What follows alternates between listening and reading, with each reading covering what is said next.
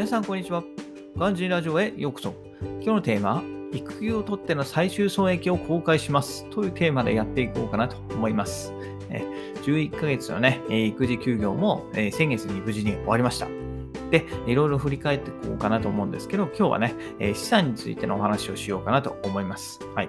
ね、会社からの給料ではなくて、え、育休期間を給付金が出るので、まあ、収入額は減るんで、まあ、この期間はね、私は資産が減っていくだろうというふうに想定していました。はい。ただね、実際蓋を開けてみると資産はね、増えましたね。はい。で、いくら増えたかっていうと、約500万円ほど増えました。はい。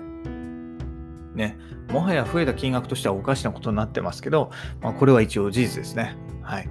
まあ、サラリーマンとしての給料を超えていますし、まあ、何度計算しても変わらなかったんで間違いはないです。はい。まあ、正直私も驚いています。うん、で、えー、この増えた要因として、まあ、次の3つが挙げられますね。はい、1つ目が、まあ、好調な株式相場。2つ目が未計上資産の発掘。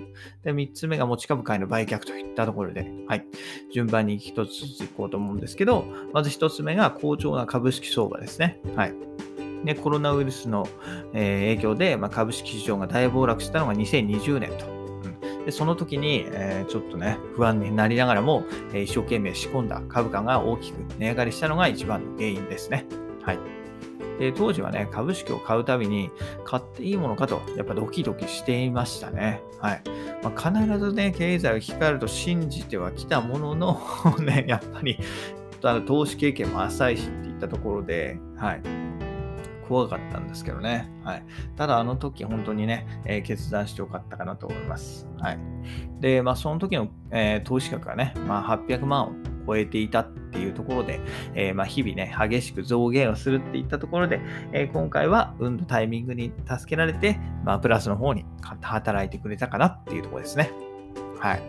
で、二つ目としては、未計上資産の発掘といったところで、今までね、こう家族のまあ、お金、夫婦のお金は全て私の方で管理していたんですけど、まあ、次のね、えー、予算、お金について、いくつか形状漏れがあったんですよね。うんまあ、例えば FX 口座だったりとか、あとは定期預金ですね。あとは退職金はもともと買い、えー、想定しなかったし、えー、ということで、その3つを追加しました。はい。で、まず FX 講座なんですけど、FX 講座はね、それ FX をやるために作ったんじゃなくて、海外出張でね、必要な外貨を了解するとに作ったんですよ。うん。で、海外出張が再開するときまでと思って、おか放置してたお金がね、100万弱あったんで、まあ、その分を計上といったところですね。うん。で、えー、まあ、それはね、そのまま特に何もせず、えー、次の海外出張なりに当てようかなと思います。額が額なんでね。あとはまあ戻るにしちゃってるんで、円高？そうだね。円高の時にドルに変えて、えー、といたんでね。円安で、まあ、まあ、円に戻してもよかったんですけどね、それでまあ FX の取引になっちゃうんで、私はあんまり FX は好きじゃないから、はい。うん。で、ドルにしといたんで、ドルがね、100万円弱余ってるんで、まあ、それをね、次回に当てようかなと思って、そのまま置いておきますと。で、えー、2つ目の定期預金は、こっちら妻のものですね。はい。まあ、とはいえ、各妻をね、えー、満期のお知らせのハガキが来るまで、えー、忘れていたといったところで、うん。ね、こういうね、やっぱり忘れるっていうのがやっぱあるから、定期預金はやっぱりね、と思うんですよね。預けたらなんかそれで満足しちゃう？うん。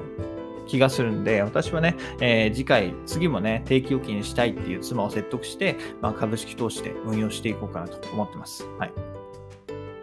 で、最後の退職金はね、えーまあ、そもそも今まであったもの、もちろん、えー、一応私の会社で退職金制度っていうのがあるんで、えー、出るのは知っていた。出るのは知っていたけど、金額なんか全然知らなかったから、はい。それを改めて確認して、ちゃんとそれも、えー、資産の方に加えましょうといったところで、はい。それも、えー、改めて加えたんで、単純な像ですね。はい。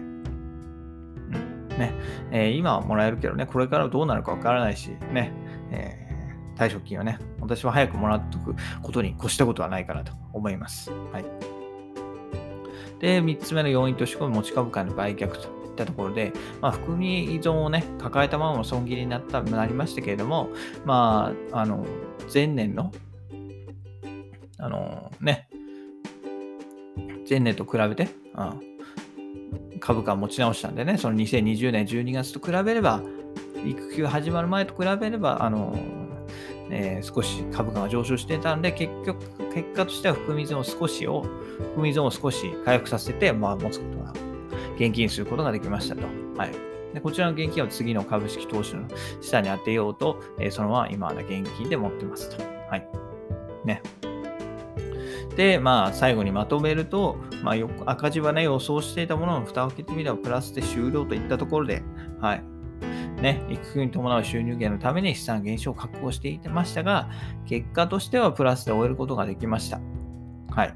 ね、もちろん好調な株式に助けられたのは大きいんですけど、それでもね、こう未経常資産の発掘とか、持ち株会の売却決断っていうのは、今後さらに資産を増やすために寄与するものになりました。一部ね、あの、棚からボタン落ち的な資産もありますけど、まあ、それ以外については、その育休でできた時間を使って、考えたりね、調べたり勉強することで、えー、私なりに決断をして、えー、その決断のもとに、えー、生み出せたお金になります。はい。もしね、育休を取らずにそのままの状態にしていては、まあ、そのまま放置されてね、取り返しがつかない状態に、えー、なっていたかもしれないと思うと、まあ、育休はね育、育児だけがやることではないかなと改めて思いました。はい。特にね、その転職とか、うん、ね、退職金なんてのはもともと考えてなかったしね。うん。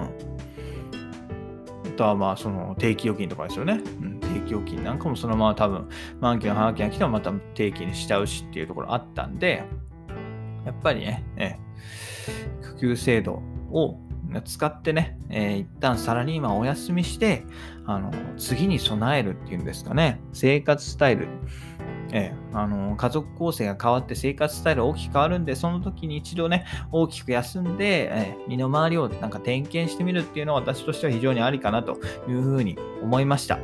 はい。うん、なので、えー、育休はね、育児だけじゃなくて、そういうところでも、え非常にメリットが大きいので、ぜひね、今後、え大きくあのもっとね、世の中に広く認知されてもらえたらなというふうに思います。ということで、今日はね、育休を取っての最終損益を公開しますということでお話しさせていただきました。それではまた明日、バイバイ !Have a nice day!